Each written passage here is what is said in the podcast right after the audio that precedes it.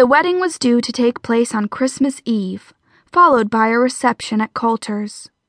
But for some reason, Rosalie had dug in her heels and was refusing to take any further part in the preparations.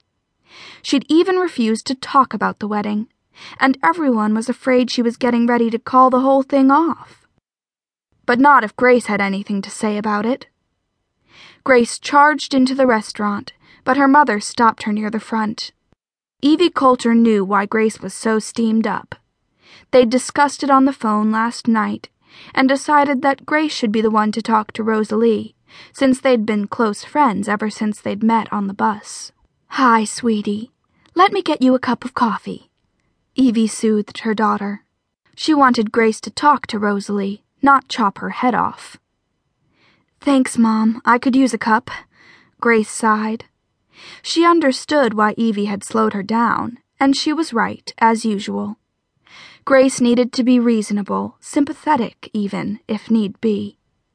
Whatever the problem was, it had to be bad if Rosalie wouldn't even talk to Michael about it. Thanks for watching Cole while I shopped. Did he behave himself? She asked while taking off her coat and gloves. Of course, Grace, Evie laughed. How much trouble can a four month old baby get into? You never know, Grace replied darkly. I see an awful lot of mischief lurking behind those bright blue baby eyes. Grace wrapped her pale, cold hands around the mug of hot coffee her mother handed her. Mmm, just what I needed, she sighed, taking a sip. Where's Rosalie? She's in the back, folding napkins. Evie paused, shaking her head. Honey, I think it's getting worse. She's hardly said a word all day. Rosalie? Grace's eyes went wide at the thought. Rosalie was never at a loss for something to say. She could chatter on for hours. What are you going to say to her? I'm not sure, but the subtle approach hasn't worked. I guess I'll just come right out and ask her. Okay, honey. But don't let her out of that room until she tells you what's wrong, Evie ordered. Sure, Mom, Grace laughed. I'll just handcuff her to the fridge if you think that'll stop Rosalie from running out the door. Go on now. You know we all love Rosalie and Michael, and this trouble between them is breaking our hearts. Grace leaned over to kiss her mother on the cheek. I'll do my best, Mom. Wish me luck. Luck, honey. Grace hurried through the dining room, waving at the waitresses setting up the tables. They didn't try to talk to her.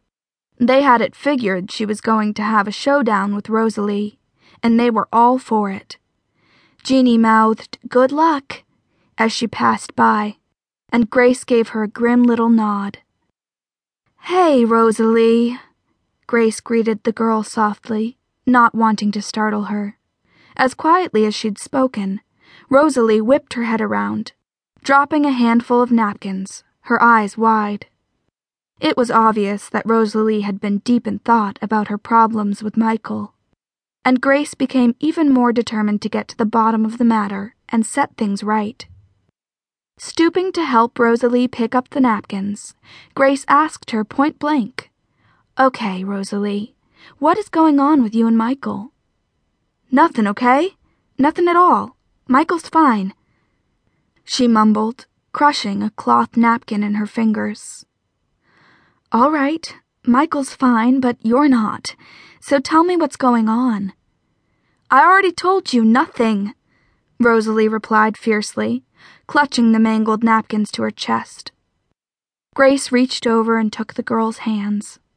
Sorry, Rosalie, that won't do at all. If nothing's wrong, then you come out front and help me make the rest of those Norwegian Christmas baskets to hang on the tree and give to the wedding guests. No! Rosalie shouted. No baskets, no tree, no stupid wedding.